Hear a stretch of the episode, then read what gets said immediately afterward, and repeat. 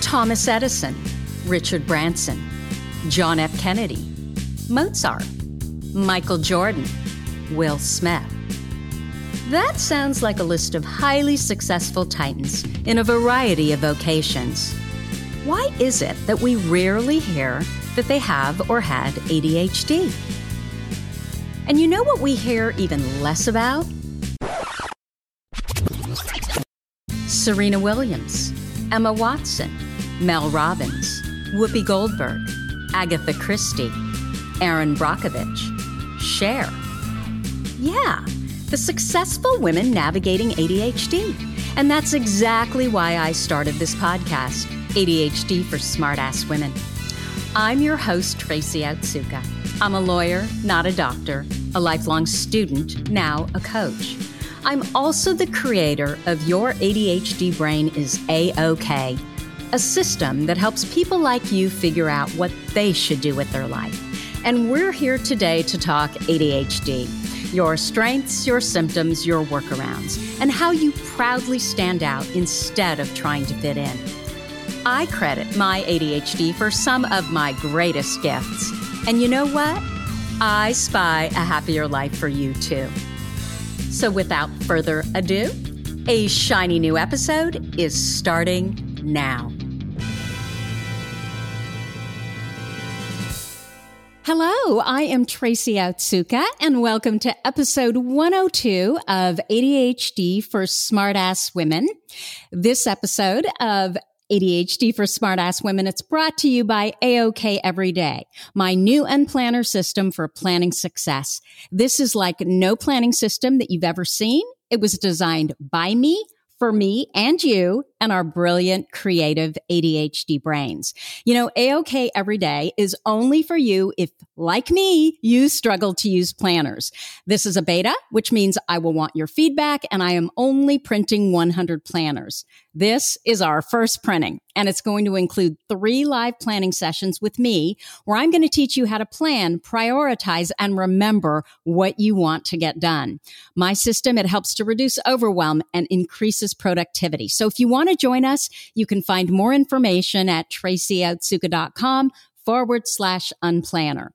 I also talk all about AOK every day and my decades long struggle with planners and schedules. I do that in episode 98 of this podcast. So let's get started. In this episode, I am going to introduce you to Dr. Melody Kufal. Dr. Kufal has a bachelor's in special education with a minor in music, a master's in educational administration, and a doctorate of worship studies. She currently works as adjunct professor at Judson University, where she runs the Worship Arts Internship Program. She's a member of the teaching faculty of IWS Teaching Research Writing. She works full time as music music director at Hosanna Church. She also teaches private music lessons and is a recording artist, recording at least one album per year. Finally, and this happened after Melody agreed to be on the podcast, she is one of our new moderators in our Facebook group, ADHD for Smartass Women. So, Melody, welcome. It's good to be here, but boy, do I need to pick a lane, huh? no, you don't. This is actually very common for us. So, did I get all of that right? You did. And it's probably funny, you know, when you write it, you don't really think about it. And then when you hear someone say it all, you're like, oh my God, that's a mouthful. Do mouthful. Do I really do all that? Yeah. And, and you wonder, do I do all that and do I do it well? I'm sure you do. So, Melody, I'm not sure how we actually ended up talking, but I know that I have a lot of ADHD women writing me who are working on their PhDs and have asked me for a podcast on workarounds for reading, writing, and just being successful in pursuing higher education. And what I do remember is that you kind of raised your hand and said, actually, you know, I've got some workarounds. I've got some tips. I can help there. So I remember that piece of it, but don't remember how we actually initially connected but that's all okay. So my question for you is before we go there, before we talk about all that, can we talk about your ADHD first? I would love to. That's what we do here, right? Yep, we start out with that just to kind of give everybody a frame of reference and to get to know you. So, can you tell us, Melody, when were you diagnosed? I was diagnosed just before my 40th birthday. Okay. And what were the circumstances around your diagnoses? Why were you even seeking a diagnosis? Well, I know you always like the full story, Tracy. So I grew up as a crybaby. I had emotional outbursts and there just was something that didn't seem quite right. But you know, I was in elementary school 40 years ago and how we were diagnosing ADHD, especially in young ladies, is very different now. So I definitely knew there was something off. I was a good student in some aspects and a poor student in other aspects, but I was just extremely emotional, very forgetful, and often confused why I would get myself into trouble. why people would be angry with me because I just really lacked that understanding, that perception of myself and the awareness of what I was doing.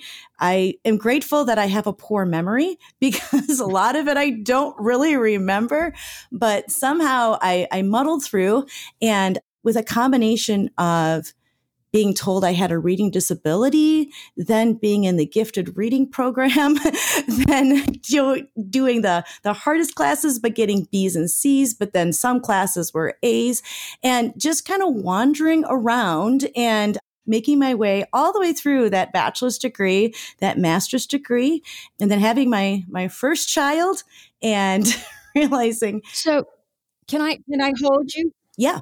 I want to ask about school more. So, you said you were a good student in some respects and a poor student in other areas. Was that relative to interest and what you were studying or was it something else? I think it was definitely relative to interest. And I've heard lots of ladies bemoan mathematics, but I'm actually a numbers girl. And I have found that people are either numbers people or word people, that we're probably going to struggle on one or the other. And so anything having to do with math, music fell in that category. And as you could see mm-hmm. that I do a lot of music, but things that involved writing, ironically, were very difficult for me. I was a very poor reader, and it wasn't going to be until I was diagnosed that I would understand that I actually didn't have a reading disability. I had an attention issue. And so I was reading that same line in the book over and over and over again and not understanding what kind of environment I needed to be successful as a reader. Got it. So that must have been really confusing as a child. It was. And it was confusing why I would remember some things and not others. And I definitely grew up in a family that had an expectation that we would earn A's and B's. So there was definitely pressure if a grade was getting into the C range that made life difficult for me at home. But none of us understood why I was having trouble. Okay, so you ended up going to college to do your bachelor's, and I'm kind of jumping ahead here. Sure. And I'm wondering, did you struggle in college initially? I- Again, I had my ups and downs, but my GPA was very, very high. In college mm-hmm. is really where I started to figure out strategies. Again, not knowing that I had ADHD, but just barreling ahead like some of us ladies do that we're driven and we're we decided this is what we're going to accomplish and we're going to find a way so reading was for the birds for me. I hadn't figured out how to read at that point, but I did figure out how to really pay attention in class and to kind of hang on every word the professor said because I was strategizing that there really wasn't anything on the exam that the professor wouldn't mention in class. So mm-hmm. I honestly barely cracked a book because I found that these other strategies worked well for me. And then I teamed up with other classmates to put all of our minds together because I was the good note taker and I would remember what the teacher covered in class and then others would remember what was covered in the book and we just kind of put our heads together. But I graduated just under a 4.0. That driven spirit in me, I can give you 100% or 0%. There's nothing in between for me. Absolutely. Well, I guess it comes back to I don't know if you've seen that meme where there's a light switch and it says, what does it say? completely disinterested and then you can switch it down and it says utterly obsessed. So it's one or the other of those. It's never in between. Absolutely. And I think that's uh, very descriptive of me as well. me too. So when you say that you learned workarounds and for you, the main workaround was how to pay attention in class. Was that workaround primarily just taking copious notes or were there other things that you did? I started to develop some very odd note taking systems that mm-hmm. seemed to work for me. For me, using colors was really helpful. I would find ways to change my position during class. I couldn't get up and walk around, although I did do that during my doctoral program, but at least I understood why I was doing what I was doing. But I would find ways to, to shift my position, to shift which feet were on the ground. Each shift would kind of reset my brain because I found that I really couldn't stay engaged for more than 10 to 15 minutes. And then I would switch colors so that I could kind of get trick my brain into starting over. And I would make little symbols and little pictures and different asterisks and things to try to set things off for me. I would even do goofy things like if I wanted to remember this one topic and it had to do with something I thought was on the test, that I would write the word peacock next to it. so it would help me to know when I looked back at my notes that, wait, this was really important. Even though I was starting to zone out, I was at least getting something down on paper. Why peacock? Because it, it's so weird and no professor ever preached about a peacock. well, you didn't study veterinary science then, I guess, right? I did not. so, did you struggle with social issues? Yes. what, what kind? What did that look like? Well, um, first off, I, I didn't have a lot of self awareness. So I wouldn't understand why somebody wasn't including me in a group. But because I didn't have self awareness, I would just assume they were having a bad day and go on to another group. Uh, because I'm not shy, I'm a very high extrovert. So, very early on, my brother would say to my parents, I don't know how she does that, but I would go into a situation I didn't know anybody. I'd walk up for, to the first person who gave me that vibe that they were going to be open. And I'd say, Hi, my name's Melody. What's yours? so I was really good at meeting new people. But mm-hmm. looking back, I was very chatty. I wasn't picking up on social cues that maybe what I was talking about wasn't interesting to this group.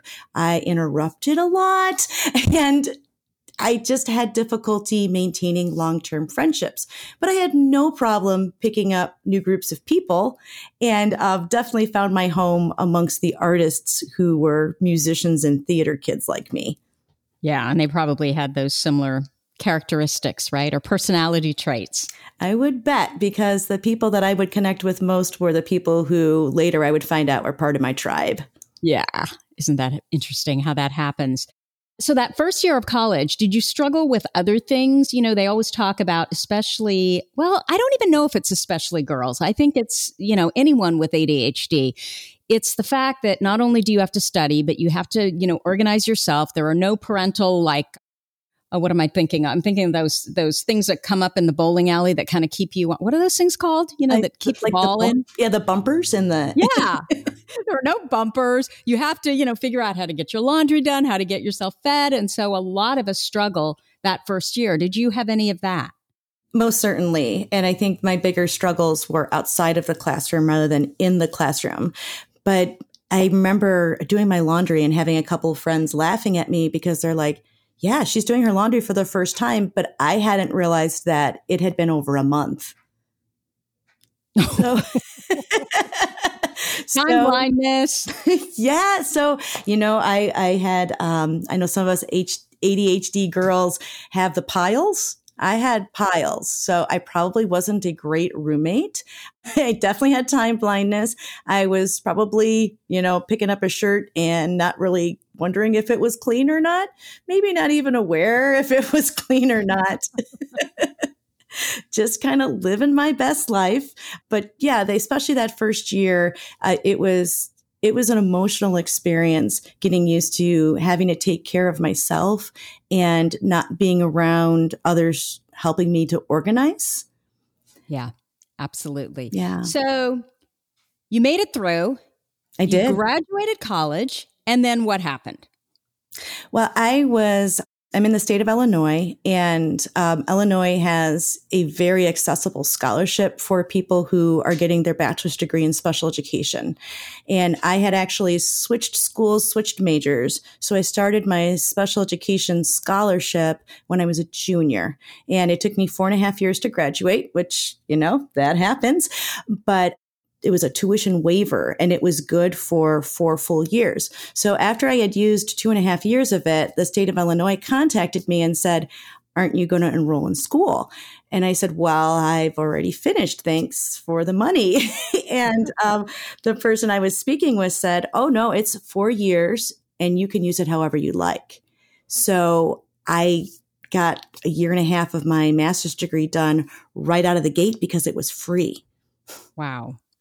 So that was a good motivation for me. And I discovered working in a master's degree program was just so different than the bachelor's level and it might have been the school I went to or the program I was in, but um, but I also work in colleges, and there's such a wide variety that you take on as a bachelor's student, and you tend to often live on campus. And like you said, we have all those different things that we're taking care of for ourselves. But when I entered a master's program, I was newly married and had a home with my husband, and had different responsibilities, but there were other responsibilities that I wasn't trying to maintain on my own. And the master's classes were very interest driven. They were focused right in on that master's program rather than having that kind of variety that was a part of my bachelor's degree studies. And why special education? You know, that's that's an interesting question, and you know, one that I've often asked myself because I started off as a music therapy, music education double major, and I, I, mentioned I'm a very high extrovert. Like on Myers Briggs, I'm like the scary level of extrovert. So am I, Melody. Oh goodness, I've tested 56. between 87 and I've even tested at 100 before. I mean, we're scary beings. I didn't know that that was the standard. I thought it was zero to 60, but it's zero to 100. Well, you know, I'm taking the online freebies. So who oh, knows? Oh, okay. You know, I don't know. Anyway, yeah, I know. I saw that the line was literally there wasn't very much left on the yeah, right hand right, side. Right, right. So, so why special education? So I started in this music degree and I discovered that I hated being in a practice room by myself. Ah. It was torture. So getting a music degree was not going to be the right choice for me because that degree just demands that kind of discipline and I I didn't have it.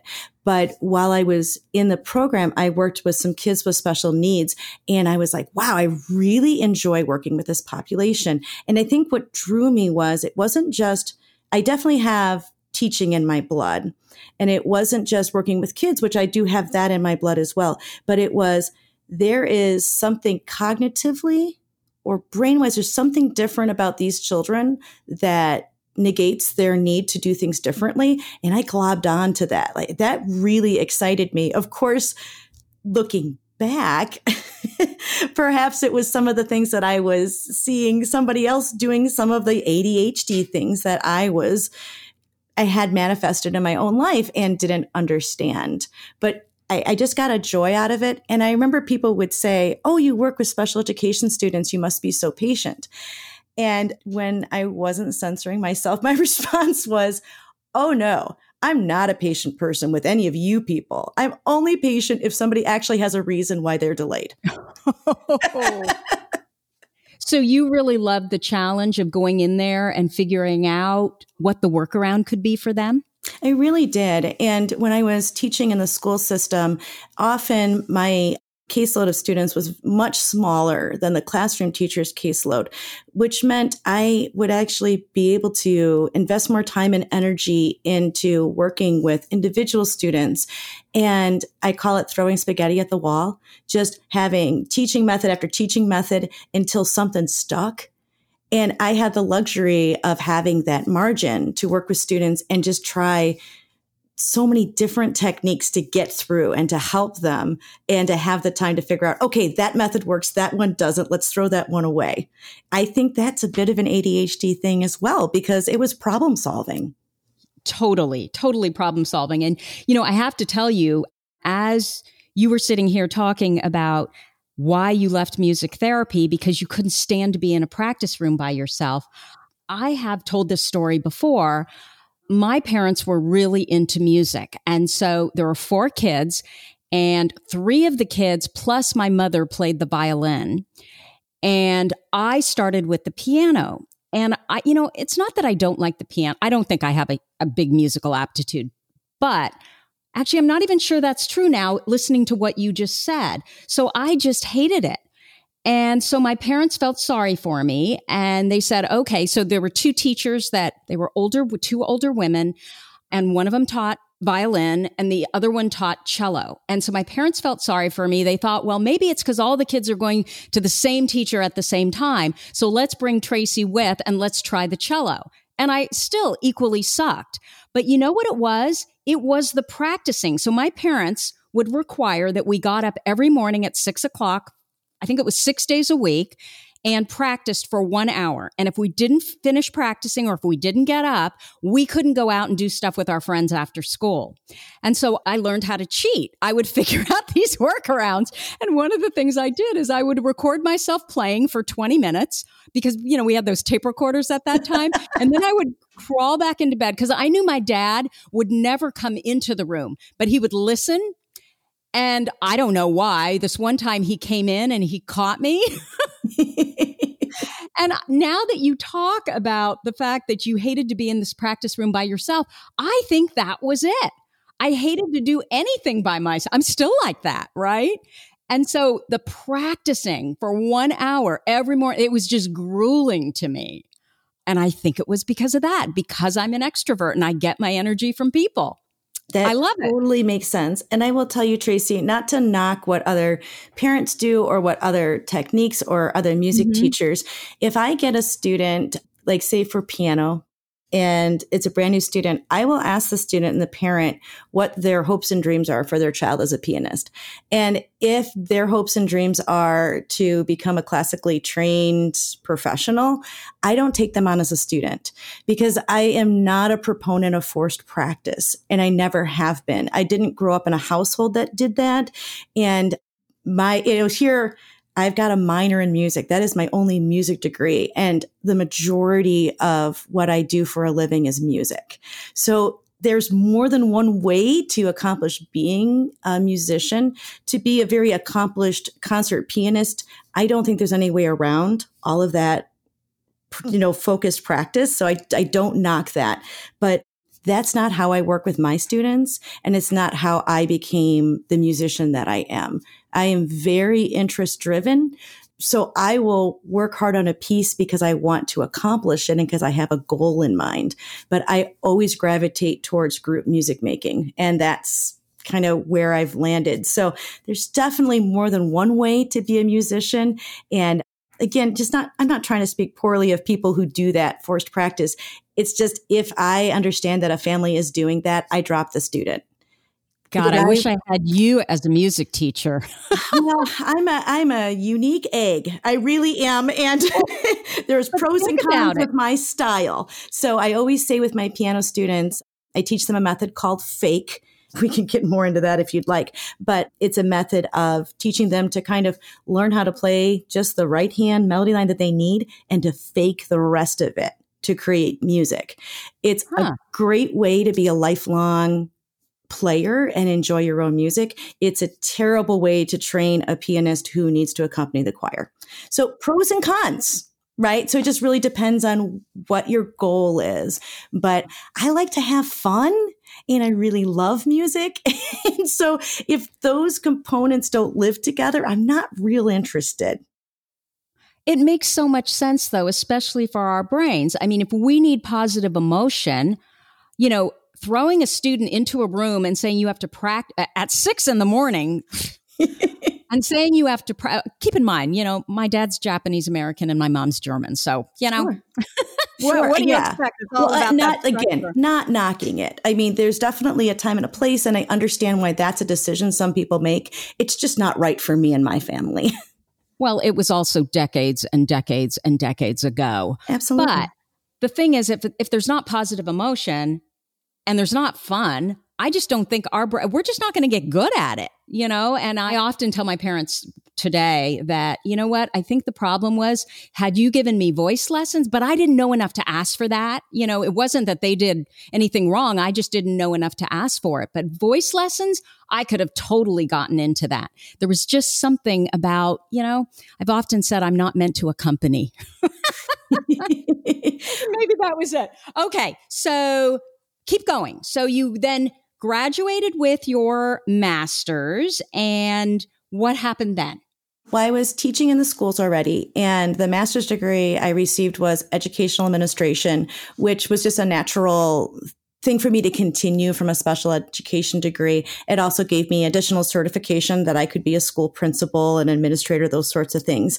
So I fully intended to be a lifelong educator and move up the you know the food chain and get more responsibilities and continue to teach my music lessons and to have children and you know, all these mm-hmm. great things.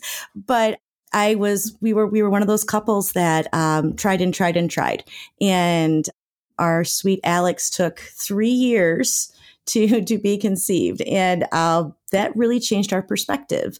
So when alex was coming on the scene i said okay i I'm going to step away from education and I'm going to be a stay at home mom, which had its pros and cons because I always had so many different plates spinning and I was so busy all of the time. And all of a sudden now my one and only project was this poor child. and I, I love my son, Alex. He's just wonderful. And it's been wonderful. Um, having time to be be a stay at home mom and to raise kids. But I just didn't stay in in that arena very long just because I, I just couldn't. So I started the private music lessons. I, I don't think I ever stopped. I might have stopped to like give birth and then continued with my private studio. So that's the Melodies Music Studio. So that's been going on for a long time.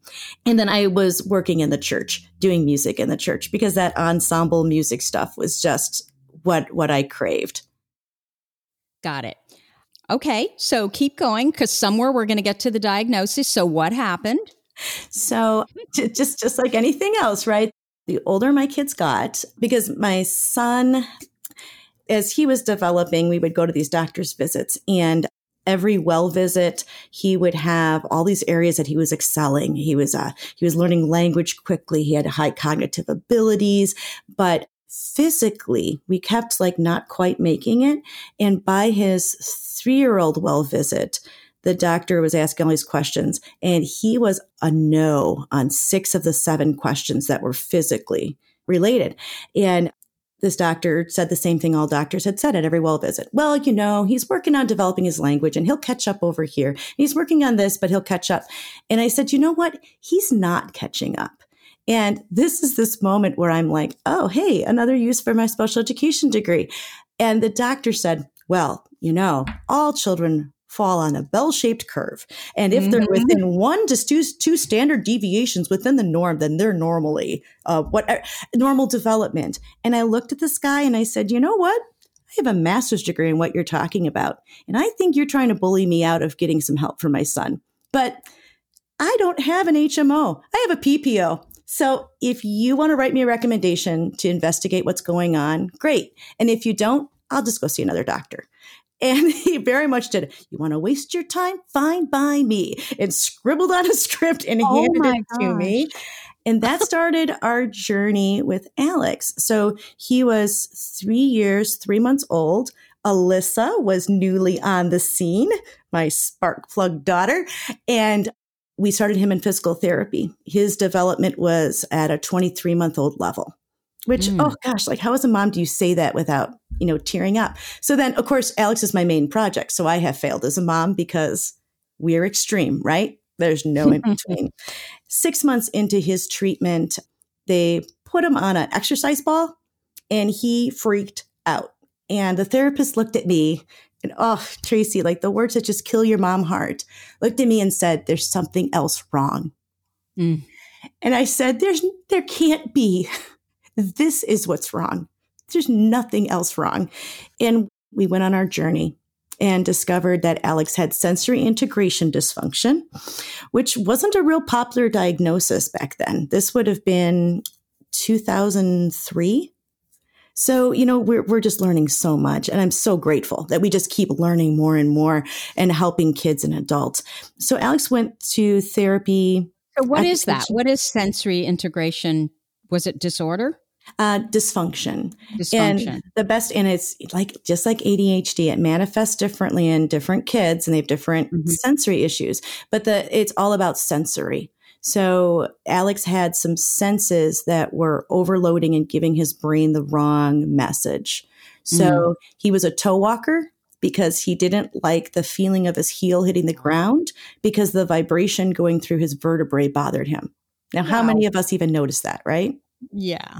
The gravitational insecurity is like fear of heights times 100. Oh just that fear of falling. And so what was happening is he was he was slow in his physical development because of all these other issues. He didn't really have a physical issue, but he wouldn't go on the monkey bars. He wouldn't, you know, run upstairs. He wasn't doing the things that other kids do that naturally develop their physical ability. Mm-hmm. And so that's when we started to go down this road. And of course, poor Alyssa is being taken to all of these appointments in her carrier, and everybody is watchdogging her, like, oh, is she going to have this too? She did not. mm-hmm. But that's just how it goes, you know? So the sen- sensory integration dysfunction, it depends on who you ask, and, you know, things keep changing, but it is on the autism spectrum. Mm, okay. So um, Alex is you again, if you interact with Alex, he's a high extrovert. Sometimes it's about eye contact. Alex has great eye contact. Sometimes it's about social. Alex is a social butterfly. So just like ADHD, it looks so different in different people. But he had occupational therapy, physical therapy, and they were life changing for him. He was in therapies five days a week from age three to five. And it just completely changed his trajectory. There's just such great things that a great therapist can do to help kids rewire their brains and catch up their bodies. And it just so many people in our lives have been game changers. So his physical therapist was Miss Jenny, and she was great.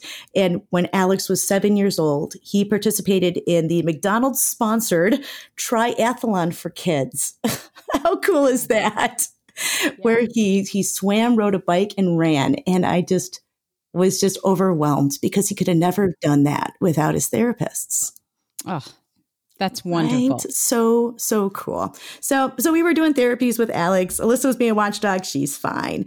And my responsibilities with my job at the church just kept getting bigger. the older my kids mm-hmm. got, the more blocks of time I found. And then I just um, kept doing more and more until I was eventually the director of music there. But this emotional component of the way ADHD worked for me was relentless. And I was a yelling mom and I didn't want to be. And then I beat myself up. Looking mm-hmm. back, I was a mom who called myself stupid and lazy nonstop. I was super organized with my music studio. I was super organized with everything I did as I had several different ensembles that I worked with at the church. Super organized over there, extremely driven, very interest driven. But I had piles of stuff in my car, piles of stuff around my house. And every time I looked at that stuff, I would tell myself, I'm lazy and I am stupid and I need to get it together. I'm not a good mom. I'm not a good wife. None of those were true, Tracy. Absolutely not. But boy, they were they were my soundtrack. So, so you were you said when you were a child you were a crybaby. So I you, was. you basically brought that with you throughout mm-hmm. life and it just sort of changed as far as how it looked. Absolutely. So Okay. So I did all of this great stuff. And you know, I it's it's a very privileged life because I was working full time by this point at the church, and I was doing full time music, or not full time. I was doing music lessons in my home, probably mm-hmm. three days a week. And seasons change, and you know sometimes it's just time to go. Can I just say something though? I just an observation, Melody. I'm listening to all of the things that you had to do listening to what was going on with your son. And I'm thinking, oh my gosh, this woman was a powerhouse. She did all of this all at the same time. A mere mortal, neurotypical brained human could not do all this. So I don't even understand where the stupid and how could you be lazy? Uh, I mean, that's ridiculous. Sing it, sister. Sing it. Yeah. but we all know, like, when we're in it, we don't right. understand. We just don't understand. So it got to the point where my job at the church, it was just time to go. You know, sometimes it's just time to change jobs, you know? So it was time to go. And as I stepped away from that position, I had been on staff with them for 14 years. It's a really long time for a music person at a church. Just we just typically don't stick around that long, but I did. And the church was near my house and we had all of our friendships there. And my, you know, my whole family was just really embedded, but it was time to step away. And as I stepped away, I looked at my, my little my little resume because I still wanted to continue to work with musicians. I mean, I just, I absolutely love what I get to do. And my little resume had this little minor in music, and that's it. I didn't really have any educational proof that I was extremely good at being a music director. and so I I wandered over to Judson, where I'm an adjunct professor, and talked with Dr. Warren Anderson and said, "Okay, you guys have this certificate in I think it was worship leadership or something. It was something related to what I had been doing." And I said, I think I need to do your certificate program so I can have some paper to prove that the last 14 years that I've been doing this, that I've actually educated, right? Because we never think it's enough, do we? We never do until somebody says it back to us and we're like, oh, yeah, I guess that is a lot of stuff. so, and so Warren, um, you know, politely listened to me as so many do. And because because he could see the writing on the wall. And he said, um, well, you know, you can you can come here and and you can do our program and you can waste your time and money and you can waste our time, uh, or you can just go get your doctorate. Mm. Now, are you kidding me? with, with, two kids and all this other stuff that you've got going on, right? I mean, my kids were were tweens, teens in mm-hmm. that arena, super active, super involved, not driving themselves anywhere. And I didn't fancy myself as a person who could even begin to accomplish a doctorate degree. That's crazy. But that's how I saw myself. So he gives me this advice.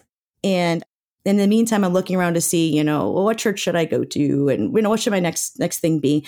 And in our area, I had the giant, like the mega church. Just it's in, in my area, it was like as high as high can get. And I, I just kind of fell into this opportunity. My kids were doing some doing some activities at their building and i saw that they were doing auditions for one of their bands. And it was for kids and so i started asking questions because both my kids are very musical to see if my kids would be a good candidate. And the person i was talking to spotted me. You know when you're a musician you spot other musicians and said well why don't you audition? And I'm like, well, I thought it was only for kids. And he's like, no, adults can be involved too. And I said, well, you know, I'm kind of looking around to see what my next thing is going to be, but I can, I could be a volunteer musician. Why not? This sounds like fun. And then it was literally two days later that I went to the audition and the person running the audition kept like cutting me off. And I thought, well, I guess I'm not good enough for you. But it was quite the opposite. He said, you know what? We actually researched you because mm. I had, I had a couple of albums out already. And you know um, melody's music studio is online and so i was accessible. And he said yeah we think we've got a full-time job for you Okay, wait, hold on a second. Yeah. I lost you from the doctorate to here. So, okay. how, how so, link it for me, please? Yeah, that's okay. So, yeah, well, it's, it's you know, it, this is going to be the ADHD version. And then, you know, you piece it together at the end, like that movie, Love Actually, right? right. so, so I was going to, I, I decided I was going to go for this doctorate, but I was still looking for a job. And, oh, at the um, same time. Okay. Same time. Well, of course. Why wouldn't I? Why don't you do both? And it was this very big church that just said, Hey, we, we actually know who you are. We think we have a position for you. Um, and you don't need the doctorate, by the way. by the way. Right. Right. You know, like, oh, it's fine. You can work on that while you're here. But yes, you know, never occurred to me that all of my experiences would be enough, right? I have to have proof. And Melody, that is so interesting because I do think that's a common thread for many of us with ADHD. This this drivenness and this we always have to validate that I mean, I can completely relate to that. You know, it wasn't enough for me to go get a law degree. No, then I had to go get a master's in law degree, you know, with a better named university. And because we're always trying to prove that, yes, we are in fact smart. We can do this. Yes. and we're trying to prove it to everybody else and we're trying to prove and it to ourselves. ourselves. Right. Yeah. Right. Yeah. Which again, like anybody else talking to me, I'd be like, what are you trying? Clearly you've got game, sister. What are you trying to do? totally.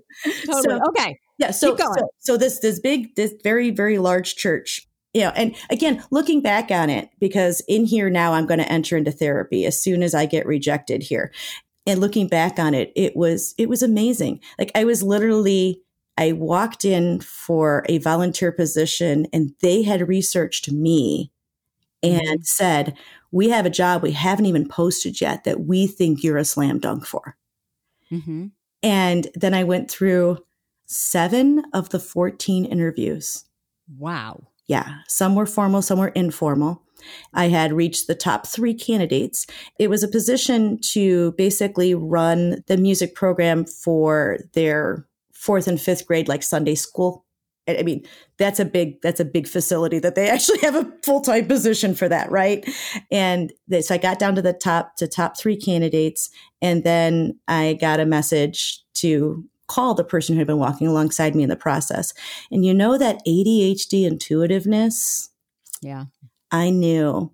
I, and I had no reason to know, but I knew when I got that message that this was going to be the end of my ride, which was just absurd because they had reached out to me like, come on, right? And and Melody, at this point, did you really want it? Of course. I mean, it was the top of the gene pool. At least I thought it mm-hmm. was. You know what I mean? Like I, you, mm-hmm. you don't know what's good for yourself until you walk through it, right? So I thought this was, and no, this wasn't. This wasn't where I was supposed to be, Tracy. But boy, was it flattering.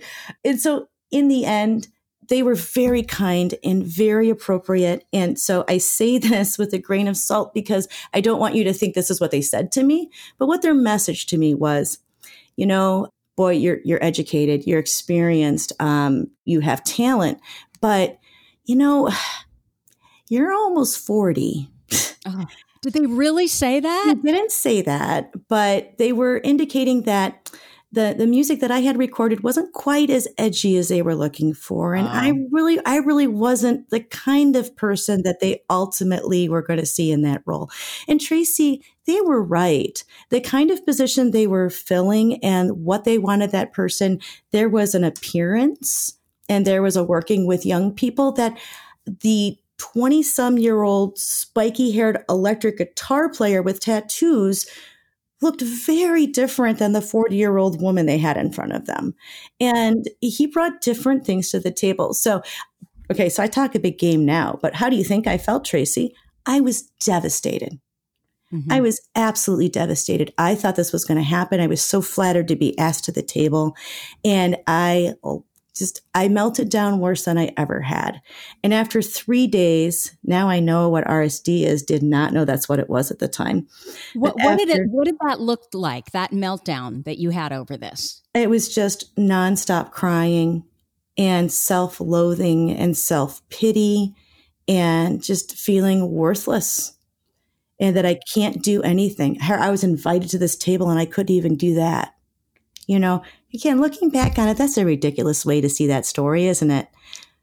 Yeah. But that's how I saw it. And it. all along, now, how many of us have done this, Tracy? Probably for a good two, three years up to this point, I had been carrying a business card in my wallet.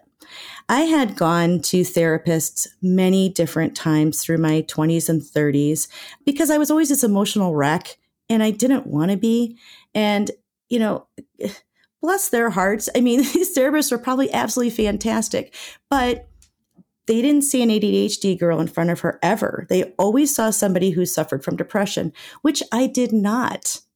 Wow. I never did, but I always presented that way. So I would see a therapist for one or two sessions and then I'd leave because eh, treating an ADHD person who doesn't have depression for depression, at least in my case, did not work.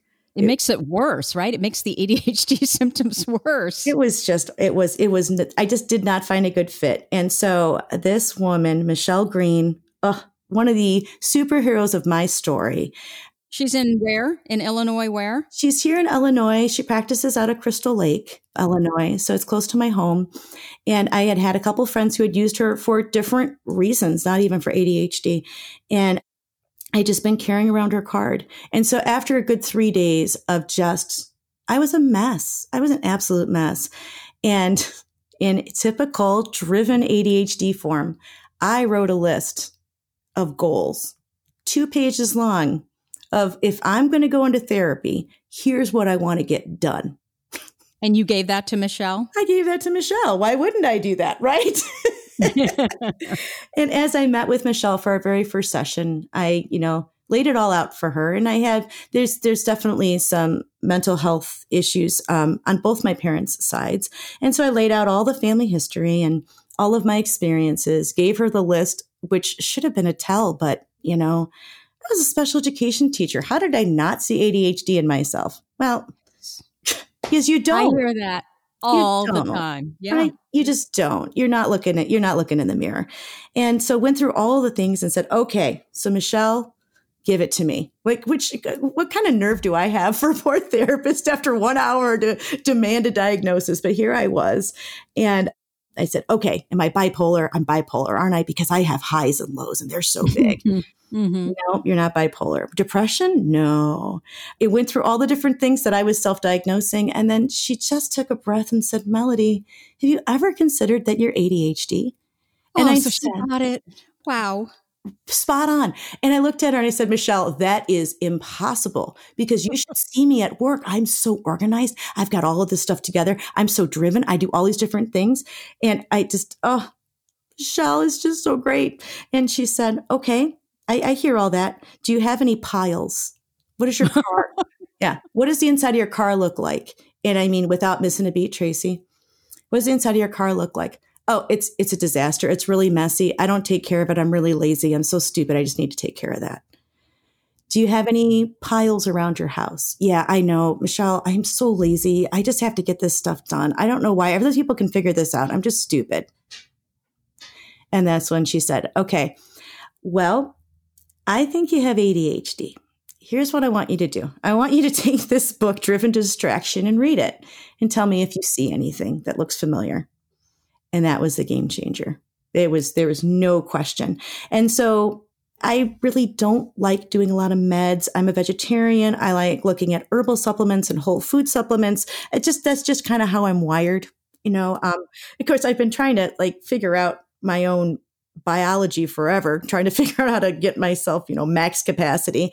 And Michelle knew that I was, because it was in this mist that I, this big church had invited me into an interview. And she's pointing these out. Like, she's like, you didn't even apply. They invited you in, you know? And I'm like, yeah, but then they rejected me. And she's like, they invited you. like, maybe you have game here. And um, she, she knew about the doctoral program. And after a few sessions, she said, I'm going to give you all sorts of ways that that you can work with your ADHD without medicine. And, and lots of people do that. But I don't know that you're going to be successful in your doctorate program without medication. Are you mm. willing to consider it? And I was really blessed because my family practitioner took Michelle's report and my word for it and prescribed me Ritalin. And I know a lot of women don't have that experience. And I still take Ritalin to this day. I know there's a lot of different types of stimulants that work well for people, but it works for me. So there's no reason for me not to do it. But for me, I was one of the lucky ones. The Ugh. light switch turned on. I'm so jealous. Uh, you know what? I understand. And I am so sad that not everybody gets to experience that. So I was on meds. Um, within six months of me being on meds, my entire being changed so dramatically that each one of my children separately came to me. My son was 12 or 13 and said, Mom, I think I have what you have. To which my knee jerk reaction was, oh you're you act just like me you don't oh wait you act just like me and then a few months after that my daughter approached me and said mom i think i might have what you have and mm-hmm. so these are kids so there's going to be a different process so the next hero in my story is Dr. Douglas Neal, also practices out of Crystal Lake in Illinois. And he started us in the process with my son And as Alex was diagnosed, and boy, he was again like telltale. But one of the most formative things that Dr. Neal said to me, and as a mom, I bet you can identify with this. He listened to our story. He interviewed us with Alex, and then he had a session with just my husband and I. And as soon as we were in the room alone, he looked at us and he said, Wow, you guys have really accomplished a lot. There are so many things going on in your son's life, and look at what a good job you've done game changer. That must feel so good. It was so affirming. And he is such an incredible practitioner. I can't recommend him highly enough. And then through that process, Dr. Neal diagnosed Alex. And then Alex worked with a psychiatrist for children for his meds. He was a light switch kid. Just light like switch, you. Just like me, and just amazing, you know, um, just just life changing. And he took a test called the Q test. At least that's what they called it in the office. And so I said, you know, I've been diagnosed by a therapist and I take meds, but because I'm an ADHDer, I want more proof, right, Tracy? yep, exactly. and so um, Dr. Neal said, "Oh, sure, we can we can do the Q test with you. That'll give you a quantitative you know, measure. And I've heard people talk about this. My Q test was stars. There were different types of stars. And if one specific star was on the screen, I was supposed to hit the space bar. Yeah. But I wasn't supposed to hit it for any other stars. And they did the test on me unmedicated and medicated, because they also said this will help us to see if your medication level is right. Unmedicated, I was attentive 12% of the time. Oh, geez. 12%. Wow. I had lived 40 years of my life with 12% attention. Look how brilliant you are. I mean, was I using more of my brain than other people? I mean, like, what? How on earth did I do what I did at 12% attentive? The day I got those results, I called my husband and I said, I am so sorry. so I want to know when you were medicated, what did that number go up to? Do you remember? Yes. Um, I was I, I, was on a I was on a dosage that was too low that I, I didn't realize mm-hmm. because it was so, it just was so different for me. So medicated, I scored at fifty percent, five zero. Okay.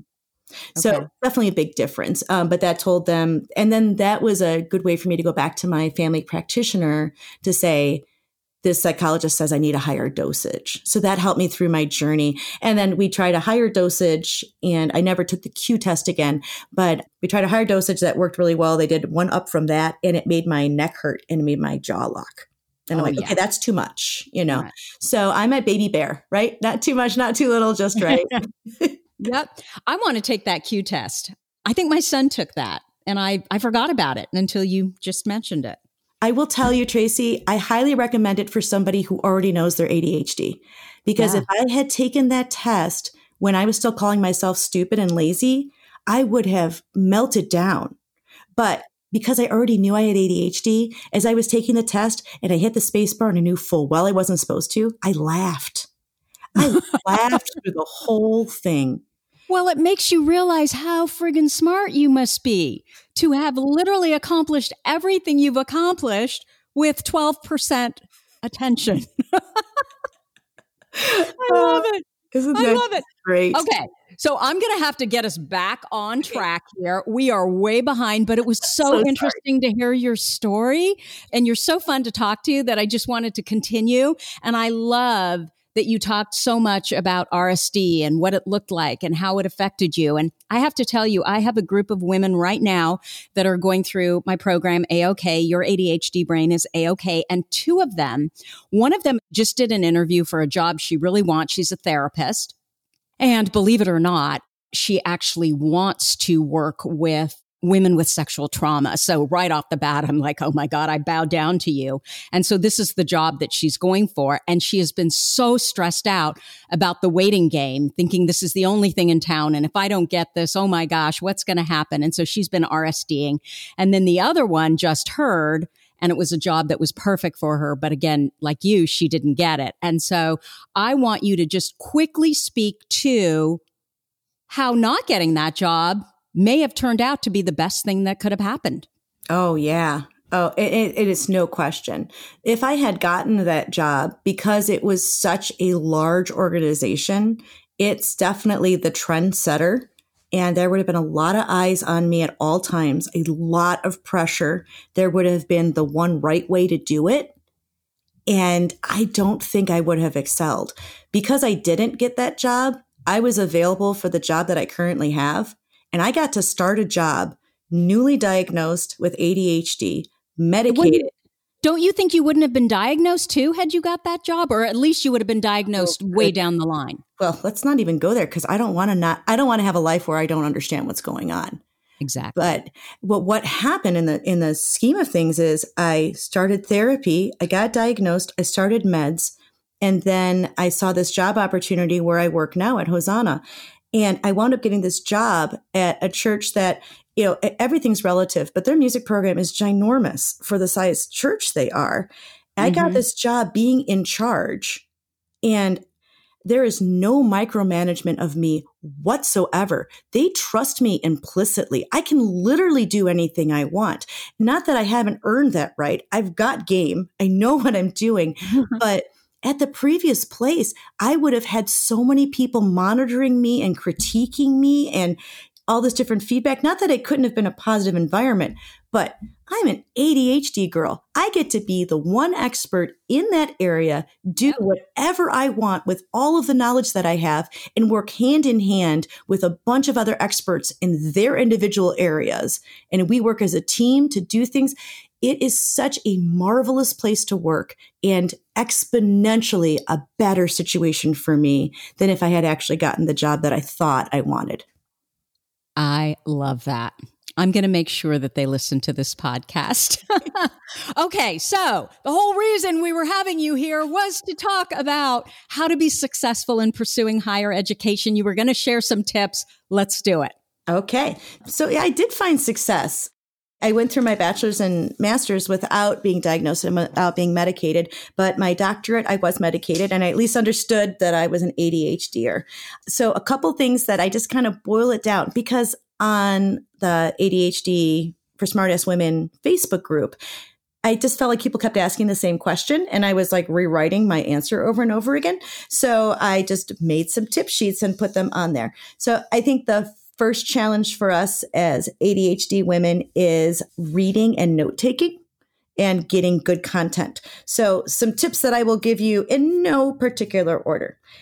I would develop a system to mark what you're reading so that you're not having to read and then reread and then reread. And when you're reading, understand that in higher education, there's a pretty good chance that whatever you're reading is going to apply to your next classes and your next projects and papers that you have to write. So don't be afraid to highlight as you're going. Have multiple highlighters, have little symbols, put peacock next to something if that helps you remember it. But that would be my first tip in reading is to copiously taking some sort of markings on your reading. And see, now I've gone out of order because even before you do that, you really need to figure out where are you most successful reading? What kind of environment? Are you mm-hmm. a completely silent environment reader? Are you earbuds in, literally playing white noise? Are you the extrovert that I am who needs action? Mm-hmm. Um, for me, that meant I would go to, I would actually rotate where I would be. So I would go to a Starbucks for a couple of hours and then I would switch over to the library. Then I'd switch to a park bench. I needed to have people doing things around me. But if I heard their conversations, I couldn't read. and then totally. I had yeah, and I actually had like a playlist that I put earbud instrumental music. If people got, if I could hear their conversations too much, then I'd have to put earbuds in. But if it was just the energy of people around me and just that kind of bustly noise, that's worked well for me. So figure out what kind of reader you are, ladies, because you probably have a main way that's best for you. And then just don't put yourself in the other situations. You know, easier said than done, I know, but we're we'll figure it out. We're pioneers. Okay so so as you you found your good spot to read now you're going to mark up your notes. And then after you're done marking make time for yourself to somehow take those notes. And i highly recommend typing them into something electronic. I know that it seems like a ton of work but here's the thing. I was able to sit with my family sort of watching tv with my laptop on my lab and type in notes kind of mindlessly from the things that I had highlighted. Like it didn't require my concentration. But then when I had to go back and write papers or access information, I had it all electronically. So even if it was just a Word document, I could like go into my little find function on my computer and type in a keyword and it would just show me every piece of note that I had that had that word in it. So it's so much easier to search things that are in an electronic form that you have kind of transferred over. And then you're not having to keep the stack of books and try to remember, okay, one book talked about mind reading and it was in this course. Like that's a lot to ask of your brain. But if you have some sort of documentation of all the different notes that you've taken, then you can just type in mind reading. Boom. There's the book that you read and here's the notes that you took. So you're you're basically organizing everything. Everything. And I know it seems like, oh, this is so much work, but I I do it while the kids were watching TV. I would do it while I would get to the the pickup line for whatever activity they were in 20 minutes early. I would do it then. Like every single spare moment. I mean, I was I was completing a doctoral thesis while my kids were 15 and 12. what kind of person does that, you know? So yes, so do your reading once. Take all of your notes and then transfer it over to something electronic so that they're organized and that you can reference them without having to try to figure out what book you read that from. Does that make sense? I love, yes, that comment, do it once. And this applies to anything, right? We think that, okay, I'll do that later. And then we don't know where the notes are. We, and it doesn't even have to have anything to do with school, right? It could be work. Then what we end up doing is spending so much time trying to find everything. and then we get to the point where we're supposed to be studying or learning or writing from it and we're exhausted. No, Absolutely. I love it. Absolutely. Okay. Now, I will tell, yeah, no problem. I will tell you that when I type my notes in, I type them word for word. I know that some people like to paraphrase or summarize or put their thoughts in, but I type them word for word because, again, I don't want to have to do things twice. So when I start writing and I want to do a direct quote from that author, I already have it. And then I can choose to summarize. I can choose to do other things. If I'm putting notes in and I'm like, well, I have thoughts on that, I would actually put my own thoughts, but then I would highlight them in a different color so that I would know this isn't the author because plagiarism is a real thing and um, we can accidentally do it and then we feel awful and the consequences are dire. So that would be my tip is just type it in word for word. And in that document, you know, as you start that document, put the title of the book, article reference, and all of the citation material you know you're going to have to spit back out at the end of your paper. Right. Just put it all in there and you've got it. You can literally cut and paste it into your paper. So you're going to save yourself some work in the end if you are able to keep those all organized. And yeah, and then you do it once. Huzzah, you know, the other right? thing too is they can use Google Voice Type. Absolutely. I mean, I do that a lot. I will just read my notes into Google Voice Type, and it's now so accurate because it knows my voice. Yeah, yeah. Absolutely. So that that's my tip basically for for the reading part of it because we have to read so many different resources in higher education, right? Because in the end when you get the title doctor, then people now say that you're the expert in the area, which I'm telling you feels really weird. but if you're not the expert, who is? Right. So mm-hmm. we're going to have to consume a lot of reading. So find your location, find your environment, mark up everything you read type it all in, do it once. So then you've got all of this stuff available to you when it's time to write. So then that takes us. Wait, oh, Melody, I want to ask you a question. So, um, what do you use to type it into?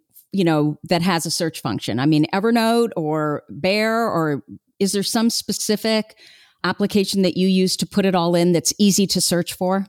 I know, isn't there? There's lots of cool stuff out there, and you know what I use, Tracy? Word document. I didn't even know you can search in a Word doc. You can, because what I would okay. do is I would save all the files as the article that I read or the book that I read, and I'd put them in a folder. And mm-hmm. you can literally, like, I can go to that folder and I can type in mind reading, and it will tell me in order which sets of notes have the most about mind reading in it. And it'll tell wow. me every single document that has the word mind reading. So then I click into that document and then I go to my little search function again and I type in mind reading and mm-hmm. it shows me every place that I put it in. Got it. But yeah, Perfect. there's great tools out there. I've used none of them and I'm sure okay. they're fantastic. so they may be even easier than how I did it. And that's okay. I'm a huge proponent of Bear simply because you don't have to put anything in files. And I can never remember what file I put what document in. Sure. So all you do is you literally just search all of your files, like literally you just, you know, in the search and it will find them all. Yeah. So yeah. anyway, totally okay. Yeah. So, so you're going to have to write in higher education. I, I don't know of any higher education degree where they're not going to ask you to write. And the demands on your writing are just so different than your undergraduate writing. And I work with a lot of students who changing over uh, that transfer is really, really, really difficult. So you've already have your system of marking all the good stuff while you're reading. You've already typed it all in you need to get clear on exactly what that assignment is. Do not be afraid, ladies. Talk to your professor, ask questions till you're blue in the face. Because if you're headed the wrong direction, you're just, you're going to spin out.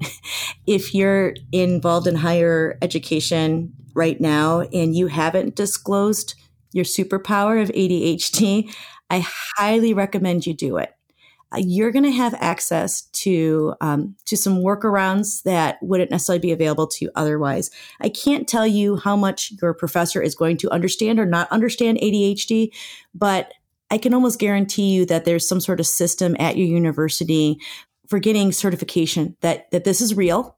This is something that you definitely struggle with, and just like if one of your classmates had a visual impairment, the teacher would offer ways to view the coursework in a larger font or whatever, right? In some way that that person with a visual impairment would be able to consume the material.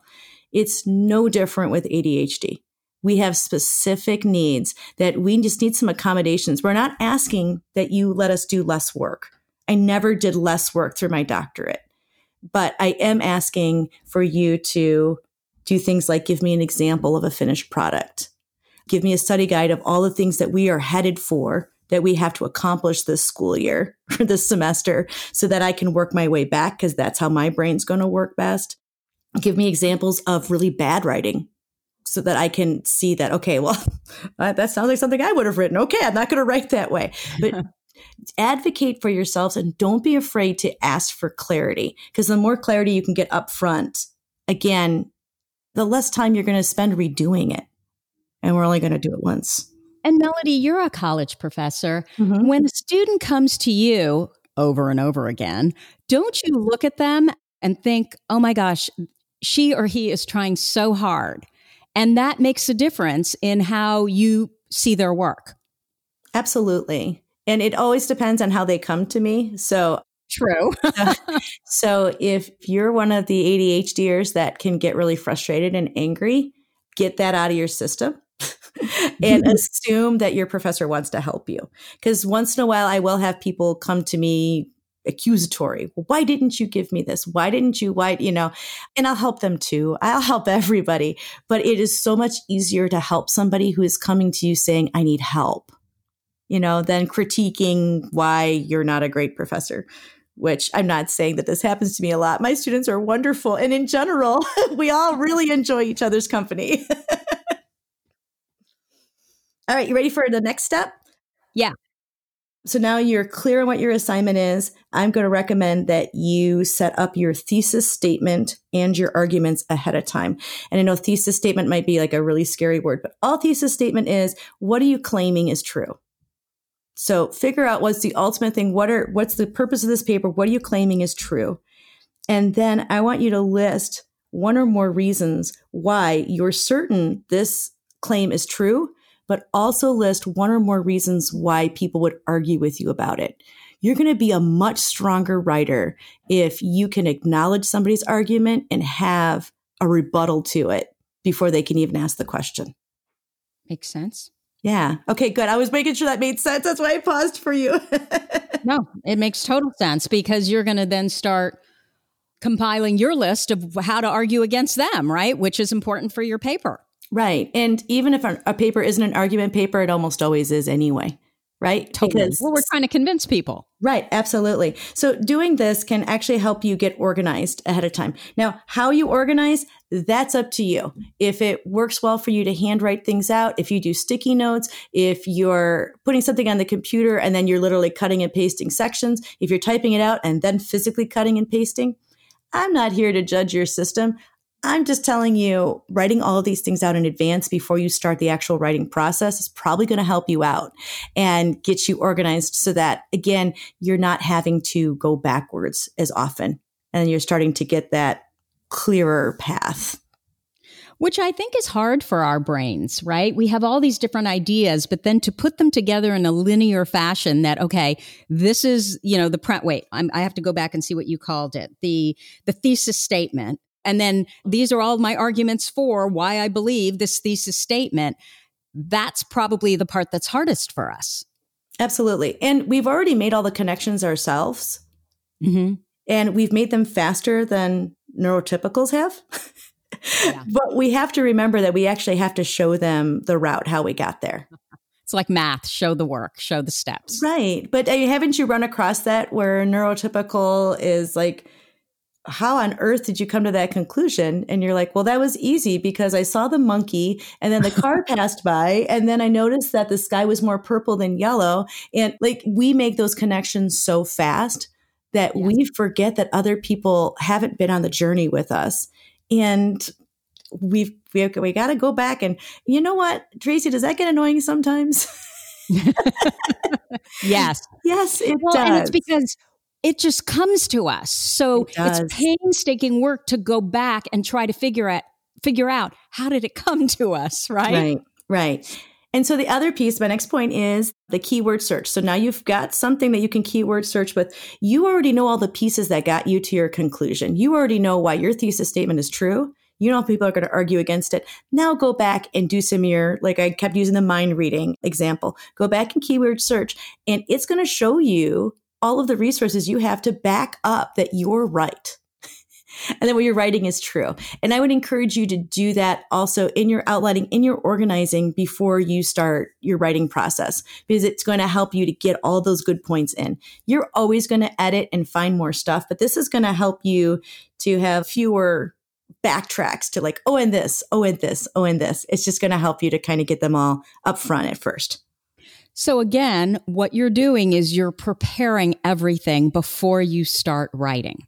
So Absolutely. you know where you're going, which I can imagine is not always the easiest thing for us. This makes perfect sense to me. It's not. So now that I've said all of those brilliant tips, if you are stuck and you just can't do anything, and you're like, I, Melody says I'm supposed to do this, I'm supposed to do this, and I can't do any of it, honestly, just start writing Mm. Because when you are in that paralysis going nowhere phase, it's so hard, right? It's, I, think for us ADHDers more than anybody else, right?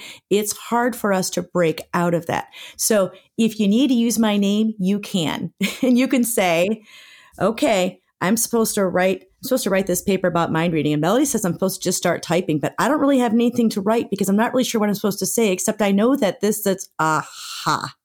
Mm-hmm. And you're going to actually start writing things of what you know to be true, what you know not to be true. I know some people are going to say that I'm making this up, but you know, okay, now you've just identified an argument. So if this system isn't working for you, if you are stuck or you're in the midst of the system and you're like, I can't do this anymore. And I have this one day, right? Because it happened to us often, right? I've got this one day to get this done and I'm burnt out and I don't want to write anymore. So I'm going to go instead do, don't do it.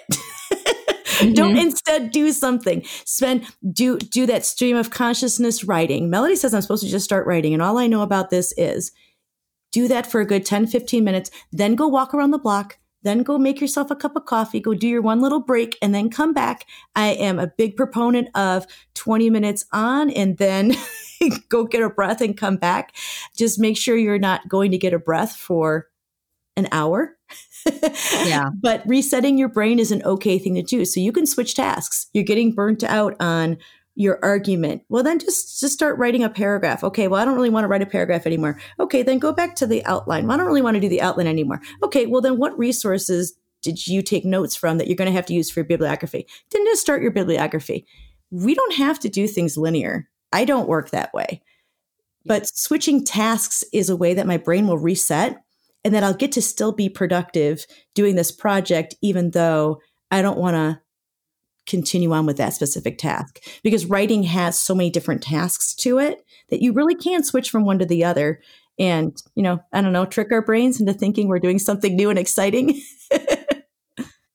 yeah. And I mean, that makes perfect sense. Just do something, do some little part of it. Because I think the other problem too is we underestimate how long it takes. You know, we think, oh, we're all done. And then we have to deal with the bibliography.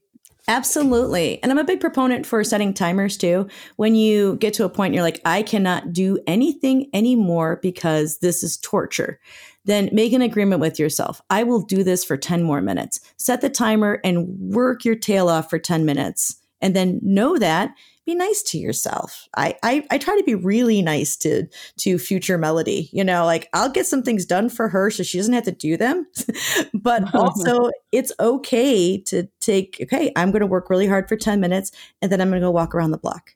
I'm gonna work really hard for 10 minutes and then I'm gonna go on social media. Set your timer for that too, friends. because that could to, but I'm a big proponent in setting these goals for yourself and then setting timers. I find oftentimes either I work through the timer if I don't let it sound off or my timer of okay you can do something fun over here before you have to get the work done. I'll often be done with the fun thing before the timer goes off. Like my internal clock is just starting to get more calibrated and I'm starting to trust myself that I don't have to do this task forever. And like you said, Tracy, it's actually probably quicker to just get this done than to spread this across my entire day. well, and then the anxiety, right? You bet. knowing you ha- it just ruins the whole day. So yeah, I, if you just start, at least for me, that totally works. If I can just start anything, like you said, just pick something, that sort of sets me off in the right direction. I always say it's always, you can always edit what you already have. If you've got a blank page, there's nothing to edit. Makes so sense. put something down and then take it from there. I love it. So, you know, uh, Melody, I, I read something that Thomas Brown had written about, actually, he did research on gifted college students at Yale. And his observation was that students struggle when demands exceed their ability to compensate for, of course, their ADHD. And that the big roadblock is often the dissertation.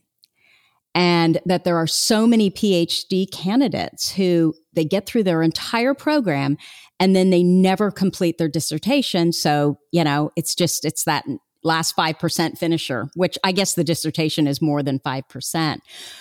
But then I heard Kathleen Nadeau. These are all experts in ADHD. Kathleen Nadeau, um, and Kathleen Nadeau has ADHD. She said that she believes that most of the people who never finish their dissertation but get through everything else, that those are people with ADHD. So mm.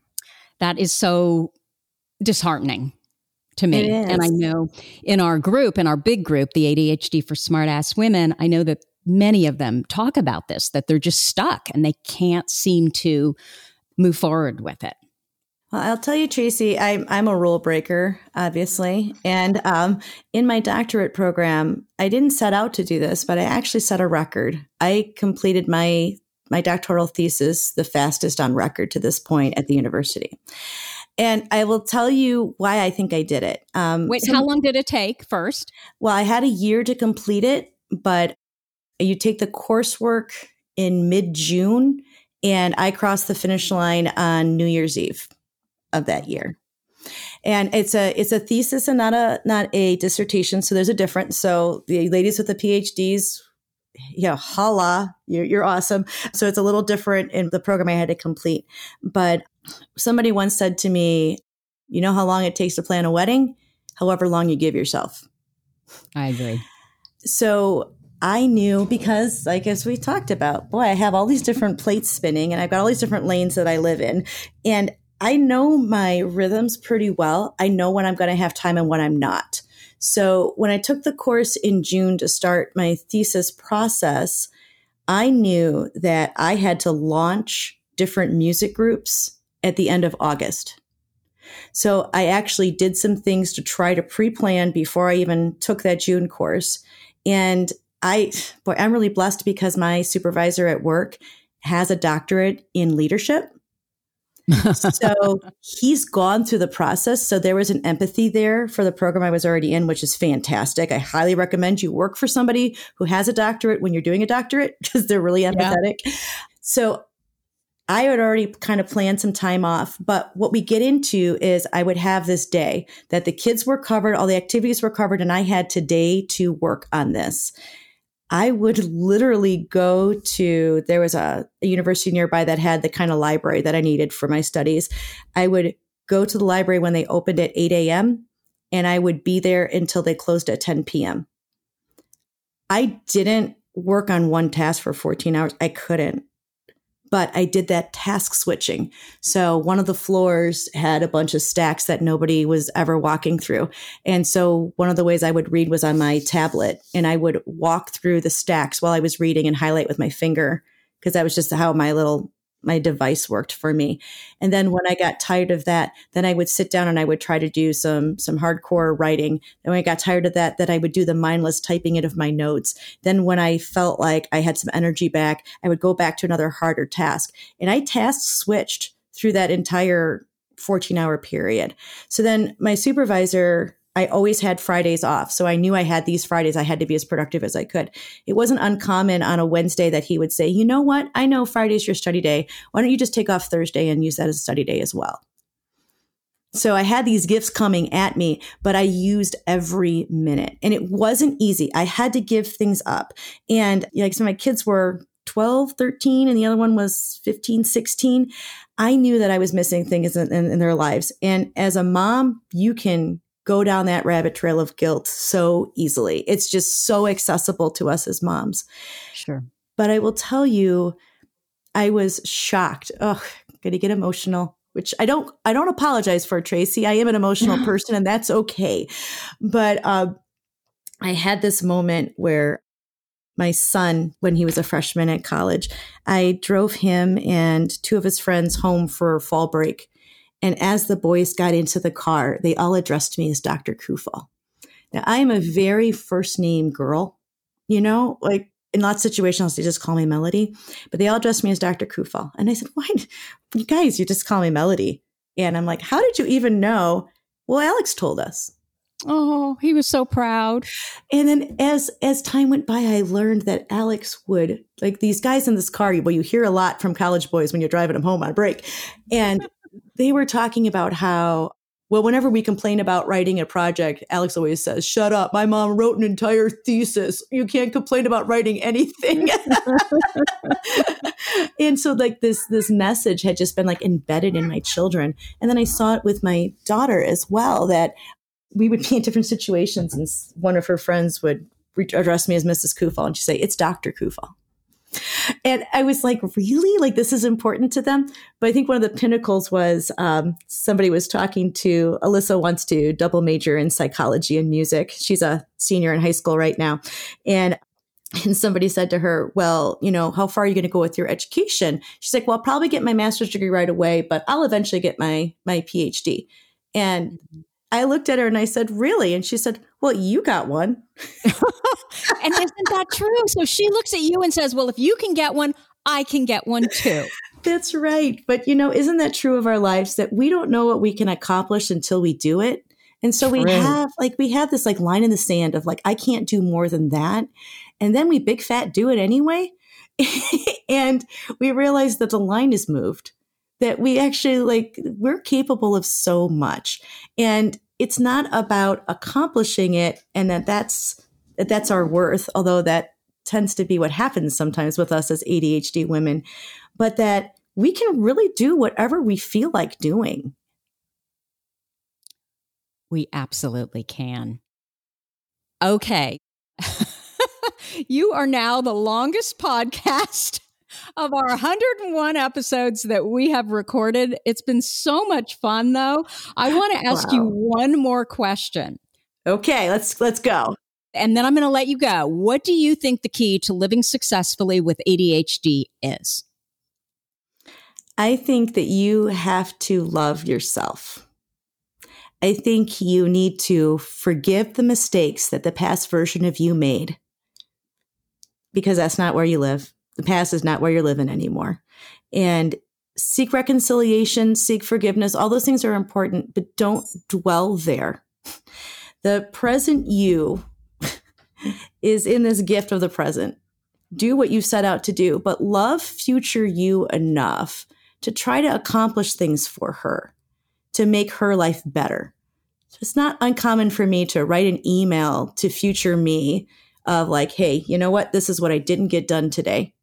So that I can pick up from there the next time I sit down, but also to push myself to do just one more thing, knowing it'll be easier on future me. And to just embrace that this is how you are made. There's no mistake. There, we've got pros and cons. You know, I, I'm driven perfectionist. There's good and bad with that, but that there's no mistake in how we have been created that we are really special lights in this world. And ladies, you are all those special lights. So love who you are, love on your future self, do great things for her, and live your life in a way that when you get done, your pockets are empty. that there is oh. nothing you haven't given, no talent that you squandered, no love that you didn't share. Finish off with empty pockets. Oh my gosh, I love that. I've never heard it phrased that way. Finish with empty pockets. Okay, I just wrote that down. it was just a phrase that came to me once and I thought that's exactly how I want to live life. Empty pockets. I didn't save I didn't save one thing. There's no regret, there's nothing I didn't do, there's no love I didn't extend to somebody, there's no grace. I, you know, and and I get stuck, you know, when you look back at, you know, undiagnosed version of me, yes, she made a ton of mistakes, but man, oh man, I got to start a new job with a clean slate, with a new diagnosis, with meds. None of those people know past me at all, but we're all benefiting from all the lessons that I learned. So, yeah, we're going to make mistakes. Learn from them. Learn from the good stuff, learn from the bad stuff, but love yourself because, ladies, you got so much to give. We are so specially made. Oh, that's so beautiful. You give me goosebumps. Okay, Melody, where can people find you if they want to know more about you and what you do? Well, you know, there's so many different lanes to my life, but the, the best know. way, yes, the best way is just hit me up on my website, melodysmusic.com. There's lots of ways to spell that. So it's M E L O D Y S M U S I C dot com. And there's this little contact me button there. So you'll find my recordings there. You'll find lots of different things that I'm doing. Not everything is there, but that's the best way, the central way to get a hold of me. Wonderful. Well, thank you so much for spending time with us here today. This was so much fun. I felt like I was talking to an old friend. You know, Tracy, I feel the same way. And when you messaged me and you left a little voice memo on a Facebook direct message, and introduced yourself. Just hearing your voice, I literally, my husband will vouch for it. A tear rolled down my cheek because once I discovered you and once I discovered the community of ADHD for smartass women, I found my tribe and I didn't know that you guys were out there and I didn't know I was needing you. Oh, well, thank you. Thank you so much. Thank so, you. This has been awesome. I appreciate you. It has been, and it's also been the longest one. Feel and free I, to edit down. and I don't care. I don't care because I loved it. So that is what we have for you for this week. If you like this episode with Dr. Melody, please let us know by leaving a review. Our goal is to change the conversation around ADHD, helping as many women as we possibly can learn how their ADHD brains work so that they too may discover their amazing strengths. And you know, your reviews really do help in that regard. If you have a comment, a guest you'd like me to interview, or a topic idea for this podcast, you can go to my website at tracyotsuka.com and leave me an audio message or reach out to me at tracy at tracyotsuka.com. One final thing, just a quick reminder to check out AOK every day, our unplanner system for planning success. You can find more information at tracyotsuka.com forward slash unplanner. But please don't dilly dally because when the 100 planners are gone, they're gone for good until our next printing. Thank you so much for listening, and I'll see you here next week. You've been listening to the ADHD for Smartass Women podcast. I'm your host, Tracy Otsuka, and we're available on iTunes, Stitcher, Spotify, and Google Podcasts. Not coincidentally, ADHD for Smartass Women, it's also the name of our free Facebook group. We're a totally smartass community of successful, ambitious women who share our ADHD wins, questions, and workarounds. Join us at tracyotsuka.com, where you can also find more information on our Your ADHD Brain is A-OK system. I spy a happier life for us, and I'll see you again next week.